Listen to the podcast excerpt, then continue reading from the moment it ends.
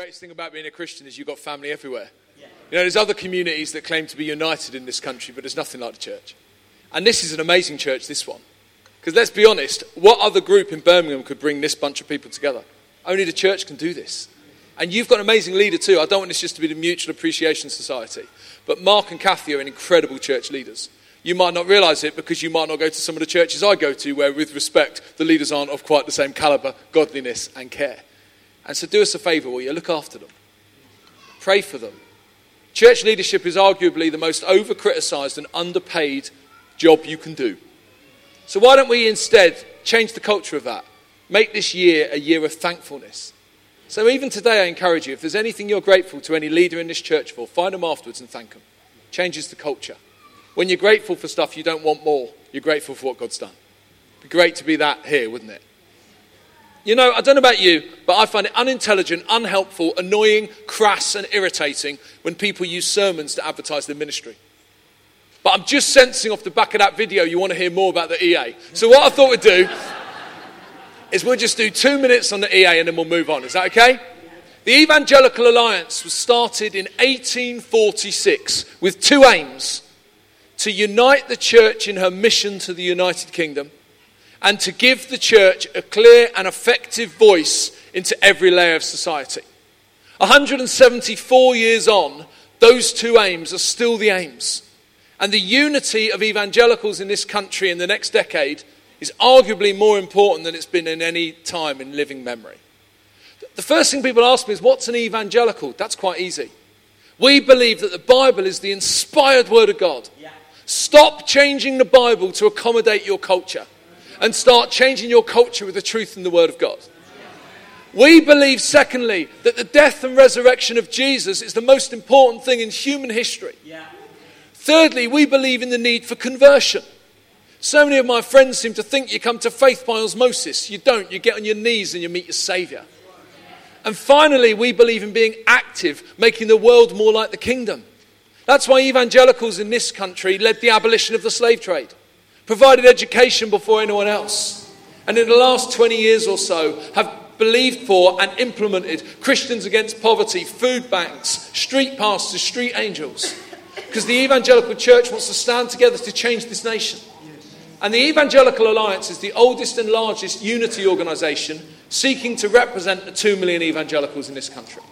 In some ways, whether you like it or not, if Boris Johnson wants to know what evangelical Christians believe, he'll come to us the media want to know, they'll speak to us. In society, we are stronger than, than an individual stream or denomination. We need to stand together across the church. And the EA is a membership organisation. We're made up of 4,000 churches like this one. We're made up of 700 organisations and tens of thousands of individuals who say we're going to stand together to make Jesus known. And right now, the individual membership is the most important one. The reason for that is there's a growing skepticism in our culture towards institutions. So when we are operating in some of the areas of influence in this nation, we are asked directly not how many churches, how many people. And so we need more and more people to stand with us and say, We give you our voice. We stand with the other evangelicals in this nation, and we want to make Jesus known on our watch. People say, yeah, but what kind of difference does it make? So much of what we do, we can't talk about until it's done. But I'll give you an example of something we did. Two and a half years ago, the government said they wanted to Ofsted all youth work and Sunday schools. Remember that? What a strange thing to try and do. Public regulation of private religion. At what point have I moved to North Korea? And so we led the church's response to that in Parliament, and at least for now, it's been kicked out. Why? Because we were able to say we represent this many evangelicals, and you can't mess around on our watch with our religious freedom. You know, even the ability to say that Jesus is the way, the truth, and the life is up for grabs. So we need to stand together. That's why I unashamedly ask you this morning. I've got a little table at the back. It's fulfilling a lifetime dream. I'm originally from Peckham. I'd love to be Del Boy. I've got a little stool on some of these leaflets. Would you consider becoming a personal member of the EA? The church already is, but would you consider becoming a member? It costs a cup of coffee a month, £3 a month. That's outrageous, isn't it? It's a form at the back of this. I'd love you to fill that in and say, do you know what? I want to stand together with my fellow evangelicals to make Jesus known. On the form, you can join as an individual or as a couple. If you're married, just tick the couple box. Tell your spouse later. It counts as two when we see Boris. Whether you sign up or not, there's a couple of resources you might like. This one, Speak Up. This is the antidote to the newspaper you might read. The newspaper you might read might say you can't wear a cross to work. It's not true. You can't wear a cross the size of your torso. That's a health and safety issue. The newspaper you read might say you can't pray at work. That's not true. You can't take advantage of power relationships in the workplace. We got sick of Christians getting their understanding of how they can share the gospel from the media, not from the law. So we got together with the Lawyers Christian Fellowship, did a 16 page little document. What are your freedoms to share the gospel in this country? We launched it in the House of Commons. I did one of the seven minute talks. I just gave it to. I just preached the gospel. A then member of the cabinet said to me, I've not heard the gospel preached in the House for a long time. I said, Invite me back, I'll do it again. he said, Why? I said, Says I can in here. Take one of those at the end. Secondly, I joined EA from Youth for Christ, went around the country getting people excited about reaching people with the gospel, but didn't give them anything. So, we as the EA, because we're a collection of organizations and churches, we can put everything in one place. So, we created a one stop hub for evangelism, greatcommission.co.uk. It's a website that, ironically, I've got leaflets about. And there's four aims on this site. One is every Monday morning at nine in the morning, we release a video of someone who's come to faith in the UK. You want to change culture, tell a different story. God is on the move in this nation. Secondly, it's the only multi authored blog on evangelism with any traction in the UK. Everything from how to reach your friends to how to have enough hobbies so you have non Christian mates, all kinds of other things. Then there's a prayer section. I am so pleased, and I did not know that you're launching a prayer meeting. Evangelicals overestimate their activities and underestimate their prayers. If you want to do one thing to reach Birmingham, not an hour and a half, pray all night. Just, just lose a night's sleep for a week and get on your knees and ask the Lord to move powerfully in Birmingham. Prayer is the greatest weapon we have. And then finally, there's an ACT section on which you can find all the resources we know of that are good for reaching people. You search for young people, there's 48 different things. You search for reaching Muslims, there's nine different things. We're trying to put everything in one place for you to be able to find everything for reaching people. It's the only website in the world where you search for small group material and you've got Alpha next to Christianity Explored. Why? Because we're the EA, we're broader than one. Finally, on that site, we're trying to fill the gaps. Where does the church do mission, but we're not seeing enough fruit? Biggest area we're working on toddler groups. Did you know that over half the toddler groups in the UK happen in churches? But did you know that most of them don't talk about Jesus? We surveyed 300 church based toddler groups. What kind of songs do you sing? It's the wheels on the bus, not the wise man building his house on the rock. We said, well, what kind of stories do you tell? It's bear hunts, not feeding of the 5,000. We asked why. They said, we don't offend people. I find that bizarre. If I go to Sports Direct and they talk to me about trainers, I'm not offended. If you come to church, you can talk about Jesus. It's cool. So we are helping to produce some evangelistic material for toddler groups with two aims get to the toddler. Secondly, get to the carer. The biblical literacy is roughly the same. It's just not patronizing when taught through the two year old you brought along. Friends, we have got so many opportunities in this nation. Let's not miss them. Finally, before I turn to the word, if you join EA today, I've got three presents for you. Why? I like Birmingham. Why else? Frankly, it might just swing the deal. And I will do anything. I've been the head of the EA for eight weeks. I will do anything in the next decade of my life to get greater unity that the church could change this nation, but also to get a mandate from the church to represent you with the powers that be and unite you with other Christians. So if you sign up, I'll give you this Game Changers. My wife Anne and I wrote this. It's about how does Moses' encounter at the burning bush give him the confidence to take on his whole cultural landscape for the sake of the Lord? How can we see our whole nation changed for Jesus? I'd love to give you that. Secondly, unity for a purpose. Seven sessions for group or individual study. How can we be united that the world might know hope? Hope as a name. His name is Jesus. And finally, if this doesn't do it for you, nothing will. It's an EA keyring. Bear with me. On the bottom is a detachable fake pound with the EA logo on. When you need a trolley, you will be so grateful you joined the EA. When you need a locker, you will be so grateful you joined. All I ask is this you stick this in the trolley and you thank the Lord that his church is united in this nation. You ask the Lord that his church's voice would be heard in the corridors of power. And you pray overall that together we might make Jesus known. Let's pray, shall we? Lord, I pray you would forgive me for overselling in your house. But Lord, you know that the motive is pure, even if the method is a little Peckham. Lord, as we turn to your word now, I pray you'd speak to us. Lord, whether it's through me or in spite of me, I pray you'd open our eyes and our ears and our hearts to what you want to say. And I want to pray, Lord, over this church, that not just this year, that this new decade would be the greatest decade this church has ever had. Not for us, but for you. I pray, Lord Jesus, this great city of Birmingham would come back to you. I pray, Lord, that it would no longer be a multi faith city, but a single faith city. Because hope has a name, and it's your name, King Jesus. And I pray you would use us in whatever ways to be part of that. Amen.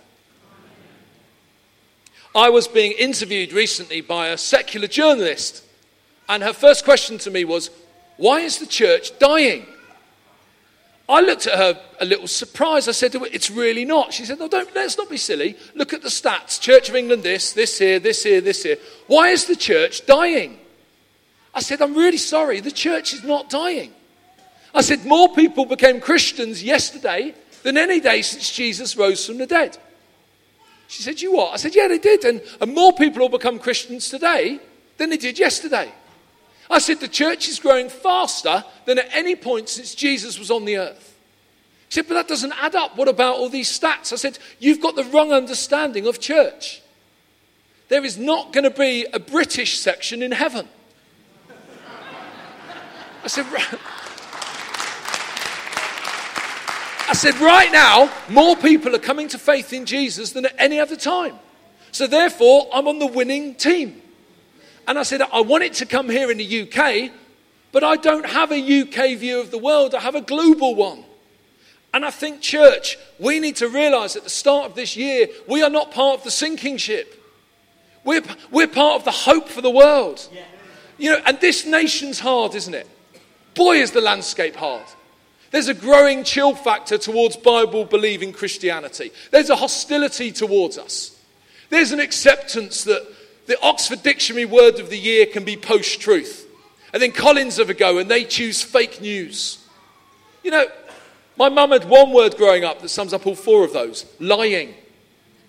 You know, we're living in a time when no one believes in truth, and yet we will know the truth, and the truth will set you free. But God is moving powerfully in this nation. Just about all my friends who are evangelists will say they are seeing more people come to faith right now than at any time they can remember. God is moving powerfully. The hopelessness of the dialogue of the culture is being replaced by hope found in Jesus. And we have got to remember, friends, that we are the people who are hope. We are the people who bring joy. Mark said it earlier about setting the temperature. Cheesy though it is, every Christian is a thermostat, not a thermometer. The room you walk into, you set the temperature, you don't take the temperature. You influence the room, you're not influenced by the room. We don't baptize our culture and be like it. We're salt and light, called to be distinct. That's why holiness is so important to us going forward as well. So if you've got a Bible, would you turn it on? We're going to go to Acts 5. If it's any help, it's page 939 in my Bible. We're just going to read a few verses from here together. Acts 5, verse 12 says this the apostles performed many signs and wonders among the people, and all the believers used to meet together in Solomon's colonnade. No one else dared join them, even though they were highly regarded by the people. Nevertheless, more and more men and women believed in the Lord and were added to their number. As a result, people brought the sick into the streets and laid them on beds and mats so that at least Peter's shadow might fall on some of them as he passed by. Crowds gathered also from the towns around Jerusalem bringing their sick and those tormented by impure spirits. And all of them were healed. Then the high priest and all his associates, who were members of the party of the Sadducees, were filled with jealousy. They arrested the apostles and put them into public jail. But during the night, an angel of the Lord opened the doors of the jail and brought them out. Go stand in the temple courts, he said, and tell the people all about this new life. At daybreak, they entered the temple courts as they had been told and began to teach the people. When the high priest and his associates arrived, they called together the Sanhedrin, the full assembly of the elders of Israel, and sent to the jail for the apostles. But on arriving at the jail, the officers did not find them there. So they went back and reported We found the jail securely locked with the guards standing at the doors. But when we opened them, we found no one inside. On hearing this report, the captain of the temple guard and the chief priests were at a loss, wondering what this might lead to. Then someone came and said, Look, the men you put in jail are standing in the temple courts teaching the people. You know, there's three really simple things I have for you at the start of this year that I think are important to you. The first is this really simple. Our God is all powerful. There is nothing God cannot do. There is no one beyond his reach. There is no way he could not break through. You know, I'm a keen runner. I run every other day, six or seven miles each time, and I run in Adidas running shoes. I only run in those because there's an Adidas outlet near my house. And I run in Adidas running shoes, and their slogan is this Impossible is nothing.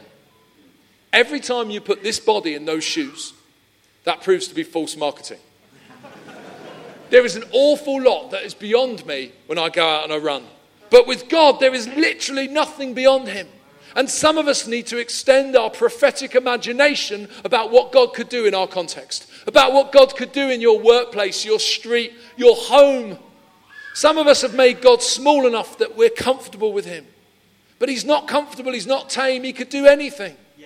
In the passage, the apostles get into trouble because God's doing so much. Now, if Birmingham City Council want to tell you off because God's doing so much, that's cool, isn't it? Yeah. We don't want to get told off for being stupid. But if we're getting told off because people don't know what to do because God's moving so powerfully, wouldn't that be amazing? And the same God of the early church, the same God of the revivals going on around the world, lives here and in us. So we have got to grow our expectation as to what He could do. What I find so encouraging too is even when we do things badly, He can still use us. You know, 10 years ago was my worst ever sermon. It was in North Wales. North Wales is a long way from anywhere with respect. And it was on a Friday night. So I headed off from Halesowen to North Wales. It took me about six hours. By the time I got there, I mean, I'd been promised there will be hundreds of young people at this youth event. I've got more fingers than there were young people at this youth event. There were nine teenagers. The churches had clubbed together to put the event on, so they'd paid to hire in a 10 foot high stage. Because they'd paid for it, they insisted that I preached from it. I'm already six foot three. So there I am, 16 foot three in the air, towering over a bunch of young people smaller in number than the disciples. And I've been brought in to preach the gospel, so I do it badly, I do it in a mood, but I did do it. At the end of the day, this is back in the day before bank transfers. You used to have the ministry of envelopes. They'd give you an envelope with a check in towards your work. I always had a rule never open the gift till you get home. Don't allow the size of the gift to influence how well you think it went. Talk to Jesus, decide how it went, open the gift when you got home. The Lord and I drove back from North Wales. We both decided it had been an abject failure. I got back in the early hours, opened the gift, out it fell. Five pound book token. You can't put that in the petrol tank, right? So I paid for the worst day ever. Then about a year ago, I was preaching in Stoke. This lad comes up to me, he's about 25 afterwards, and he says, um, Do you remember that youth event in North Wales where there were no young people, huge stage, total disaster? I'm thinking, Yeah, I remember it, fella. Do you want some? He says, I became a Christian that night. I said, How? and he said, I'm now a youth worker, reaching out to the local estate. Did, a, did my first major outreach a few weeks ago. 32 lads gave their lives to Jesus.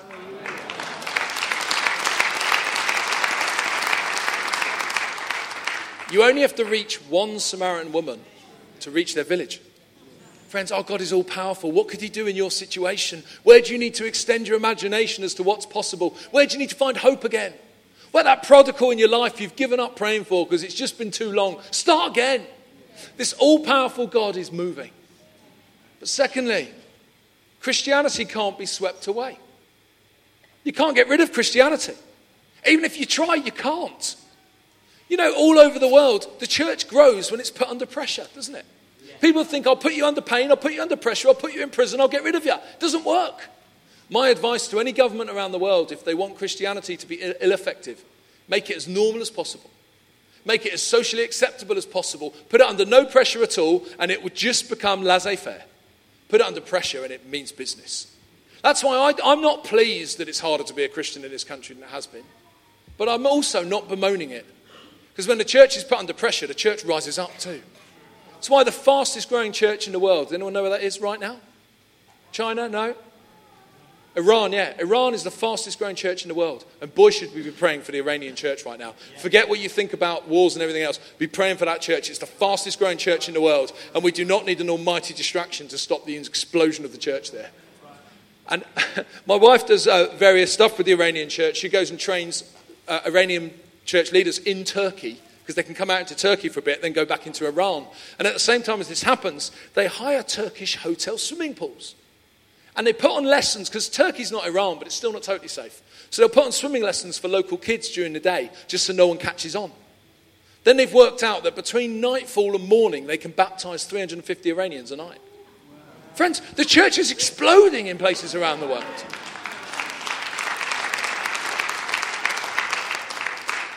Throughout history, people have thought you get rid of Christianity by hurting the Christians. From Emperor Nero dipping the early disciples in pitch and using them as human candles in his garden, through to the so called Islamic State of today, people think we can wipe out Christianity. You can't get rid of it. We know the end of the story. We've got the end, friends.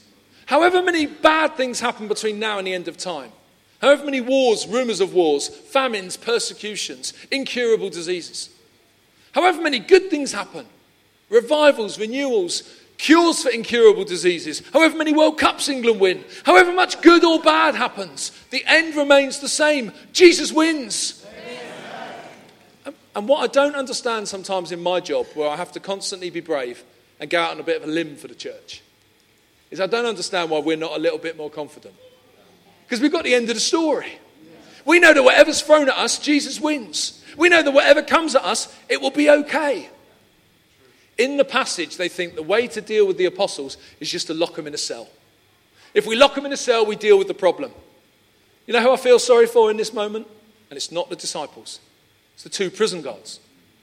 Because those disciples were a nightmare, weren't they? You put them in a cell, they've got two guards. Happy days, captive audience. You know, because your perspective alters so much. How you choose to see what's in front of you dictates how you'll behave in it. When David faces Goliath, he's got two choices. One, he's so big, he's going to kill me. Or the one I prefer, he's so big, there's not a chance I'm going to miss. We've got to choose to change some of our perspective, haven't we? And when it comes to Scripture, what I love about Scripture is how visual it is. Anyone who says the Bible's boring hasn't read it. You can say what you like about Scripture, but you can't call it boring. Because if you've read it, you realize it's not boring. And also, when we work particularly with younger generations, make it visual.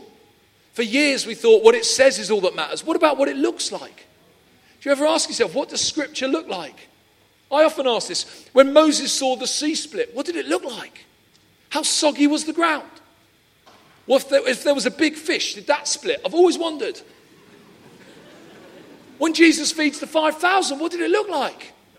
The young lad was starving, and young lads eat anything, but his lunch was so dreadful, he gave it to Jesus. And then Jesus fed the field. What did that look like? Or when Lot's wife turns around and becomes a pillar of salt. Imagine that. Imagine being there. Why salt, not pepper? I've always asked that. when Elijah and Elisha go up the mountain because Elijah's about to be taken, and there's whirlwinds and fire, and, and Elijah goes up to heaven, and Elisha's just left with some skanky second-hand coat. What did it look like? Or my favorite one, when Lazarus is raised from the dead. I've been in Lazarus' tomb. There's 15 spaces for dead people. That's why Jesus has to say, Lazarus, come out. If he just said, come out, all 15 dead people have walked out at once. It's like a Scooby Doo moment as every corpse comes to life. It's lucky Lazarus wasn't a common name. Can you imagine if there had been three of them? Now, not you, Sunshine, not you, it's that one I want. In this moment in the passage, you've got one of these visual moments. The apostles are locked up, but during the night, an angel of the Lord comes along walks past the guards, unlocks the door, lets them out. Here's the fun bit locks the door again. then says to the apostles, by the way, crack on, bit more preaching, off you go. Because you see, they may have been locked up for it, but, but you can't destroy Christianity. The odd Christian might get taken out, but you can't get rid of Christianity. It's here to stay. The all powerful God will not allow Christianity to be wiped away. We must change our confidence. When Paul wrote to Rome, he looked like a fool. He wrote to the ultimate in imperial power and pride. And he said, I'm bound, I'm eager, I'm not ashamed of the gospel. In his day, he might have looked like a fool, but 2,000 years on, the Colosseum is little more than ruins, and Jesus is alive. Our God is all powerful. Christianity can't be swept away. And finally, at the start of this year, we are all compelled to share this message. We're all compelled to share. All of us get scared about sharing the gospel. Let's not pretend that any of us don't get scared. That's lying. We all get scared. And we all have a moment that's too far. I, I don't like preaching in parks. I quite often get asked to preach in a park, you know, particularly at Pentecost. All the churches come together in a park. I know what, Gav, you come and do it because no one else wants to. All right. And I was doing this in Bedford last year. And, you know, there's a cafe over there, there's a football match over there, there's swings and slides. Everything looks so appealing other than preaching. And I felt in the last song, I felt God say to me, Don't preach like a lion in a church and a mouse in a park. So I got up and I gave it some. And at the end, some people came to faith. That was brilliant. It was really exciting. And after we'd prayed for them, I realized there was this bloke stood up in the cafe. So I went over to him and said, What are you standing up for, mate? He said, You told me to. I said, What do you mean? He said, Do you want to give your life to Jesus? Stand up, you said. So I stood up. I said, That's brilliant. I said, Who bought you? He said, No one. I came for a coffee and a donut. And I looked at his plate, there was a half eaten donut. Prayed for this guy, um, welcomed him into the family. We opened our eyes, a pigeon was finishing off his donut. This fella says to me, That seems like a fair exchange. Whether we want to or not, we're compelled to share. The Sanhedrin's convened. The Sanhedrin's the Jewish council. Now, to put it in perspective, the Jewish council were proper wealthy, proper intelligent, and proper important. And they would sit around, they'd be really well dressed, and they were absolute geniuses. And they sent for the apostles. Now, just to put in perspective, I'm from a family of geniuses. My old man is an absolute genius. And I'm one of four children. The other three are geniuses. I didn't get the brains, I got the looks. And, and growing up around geniuses, you re- I realized something, at least in my house. Real geniuses often have no common sense. So, so I grew up around these really clever people, but they couldn't put a picture on the wall, right? That's how I imagine the Sanhedrin really clever, but not a lot of common sense. They send for the apostles. The messenger comes back. The messenger says, They're not there. So the Sanhedrin say, Well, was the door open? No. Was the door broken? No. Is there any sign of breaking and entering? No. Was the door locked? Yes. Where are they? Dunno. And I love to think of this bunch of ludicrously clever individuals sat in a circle, their brains like a solar system trying to work it out, till someone looks out the window and goes, Surprise! They're out there. What are they doing? What you banged them up for? Because there's something about this gospel when it gets in your guts, you can't help but share it. Whoever you are. And we have done some bad things in the church. One thing we've done that's bad, we have professionalized evangelism. Evangelism's not a job, it's what we're all supposed to do. People say to me, Did you enjoy your Christmas break? Yes, but by that I mean I enjoyed not answering emails. I don't stop talking to people about Jesus because I'm not a professional evangelist, I'm just a Christian. And we've done something else even worse. We've made it a personality type. And you know what? You will have the, the loud in your face people like me, and I'm sure you know Mark Greenwood and J.John and others. You won't lose those people. But we need the whole church witnessing to the whole world. Yeah. That's what that picture on the screen, that's grains of sand under a microscope. Sand all looks the same from a distance, but really up close, it's all really different. It's like people. It's going to take all of us to reach everyone. We've all got to get serious working at this together. Because let me let you into a secret. I can be a bit much for some people. I can. I can. I love the tube. I love the tube in rush hour. I get on with my friend. We stand in the most packed bit and we talk really loudly about Jesus. And if anyone shows an interest, boom, divide and conquer. Most people aren't like that. My friend Pastor Agu runs the Redeemed Christian Church of God. He had me preaching at his prayer meeting. He invited me to preach at his prayer meeting my head, that means 15 people in a cold room with bad coffee. It turns out it was at the Excel Arena and there were 40,000 people. I was one of just a few white folks, and he invites me up to speak, and he says, This is my friend Gavin, he says. He has the wrong personality for his nationality. he says he's more Nigerian than he is British, and I took it. But, friends, it needs all of us to witness. You have friends none no one else can get to. You have relationships. Your personality will engage with some no one else will reach. The church needs to start saying, We have done something wrong. We've outsourced our witnessing to others, and we need to all share. Because if this all powerful God is our God. If we are part of this church that can't be swept away, then we need to be part of growing it too. I, I met a passion expert recently because I'm concerned I'm not passionate enough. And I met this passion expert. She says to me, Do you know how you can tell what someone's passionate about? I said, Yeah. What they spend their money on? She said, No. She said, You literally couldn't have a worse answer than that. What you spend your money on is socially conditioned. She said, There's two ways you can tell what people are passionate about. Firstly, what they spend their time on. Time is the most precious thing you have. And secondly, what they talk about. She said, It's not possible to be in the presence of someone for half an hour and not hear out of their mouth what they're most passionate about. So, my challenge, friends, is is it possible to spend half an hour with you and you not talk about Jesus? Because for some of us, we've got bored of this gospel message that the world needs to hear. We've got bored of this gospel message that the world's desperate for. We're living in a time when people are, are, are perennially hopeless, and yet we have hope. And we mustn't be a church on mute because you know what? The all powerful God is with us. His church will not be swept away, and we are compelled to share.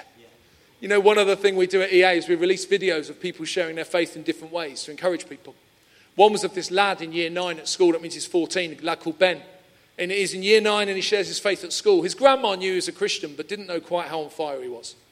She goes to church one Sunday night, and the church is all on sharing your faith. And they say, We're just going to play a video from the Evangelical Alliance about sharing your faith. It's her grandson. Her grandson's on this big screen talking about sharing his faith. She cries a river. Six chairs down from her is her friend Reg. Reg is 92. At the end of the video, Reg stands up. He says, When I grow up, I want to be like Ben. you see, this is the great thing about church God doesn't have grandchildren. We all learn from each other, right? And he stands up, he says, I've never shared my faith with anyone. Will you pray for me to share my faith?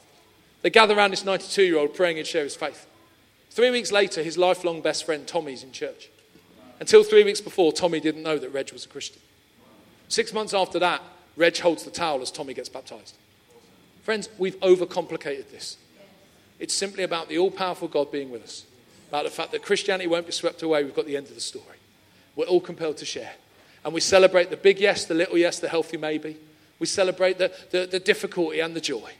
But if this church got serious about the gospel together in 2020, we could, Lord, would you give us Birmingham? Would you give us it for your glory? That is not beyond the all powerful God. Let's go for it, shall we? Let's pray.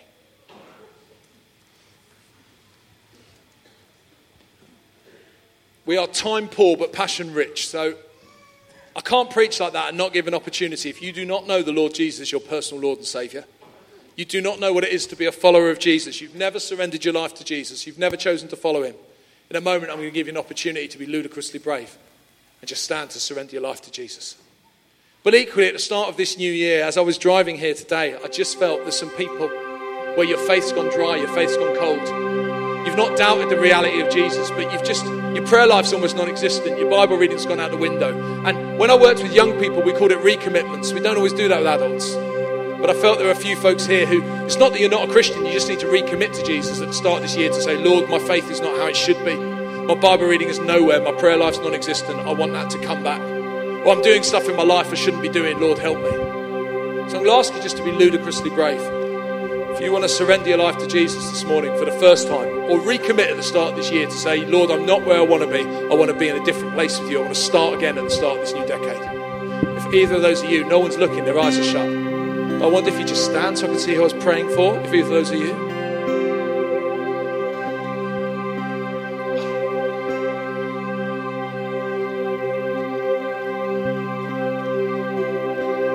Just give it a moment.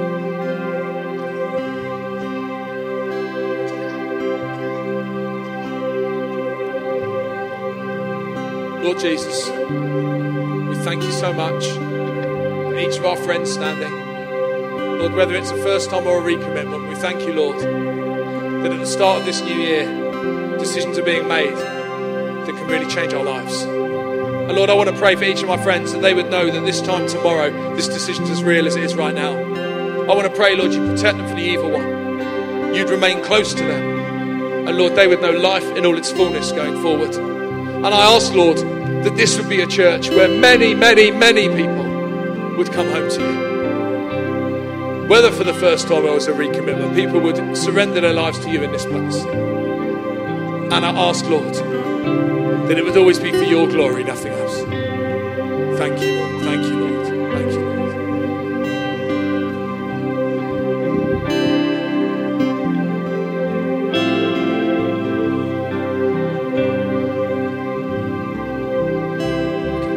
in a minute, I'm going to do a different response. If you've got a blue bag, people would love to pray for you down here the front.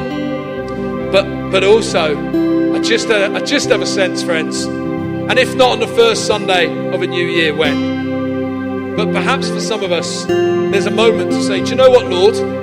I want to do better in my witnessing this year. Simple. Every school report I had apart from PE said could do better. And I wonder if for some of us, it's not saying we're suddenly going to be Billy Graham, but actually we want to do better. We want an anointing for witnessing. We want to do better in sharing our faith with those around us.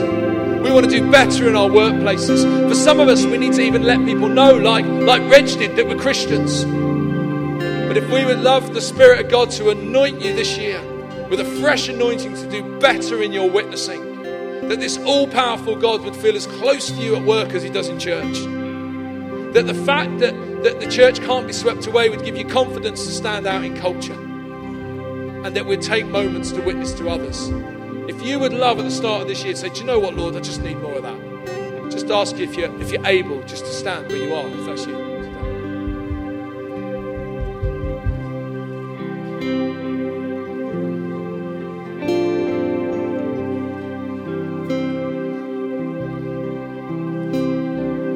As folks are standing, I just can almost hear the whispers of the evil one saying to a few people, Yeah, but you're not up to it, you're not worth it. Look what you do, look who you are, what witness are you? If you're not standing with your brothers and sisters because because the lies of the enemy are stopping you, just just overcome that. Overcome that. Hear the truth of God. You are worthy, He wants to use you.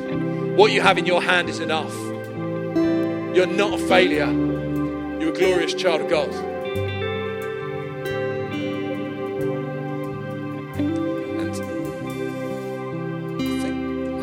Going to do here. So if you had a blue bag, it would be great to come to the front. But I think what I'm going to do here is actually I'm going to hand back to your pastor. And I'll tell you why. This feels like a little commissioning moment for a few new evangelists in this place. And that's not really my honour to do that. It's much better to be done by someone who'll be with you next week. Much better to be done by someone who can celebrate in the joys and the challenges of what this would be. So I wonder, Pastor Mark, if you would come and pray a prayer over these folks. Yeah, let's thank Gavin, shall we?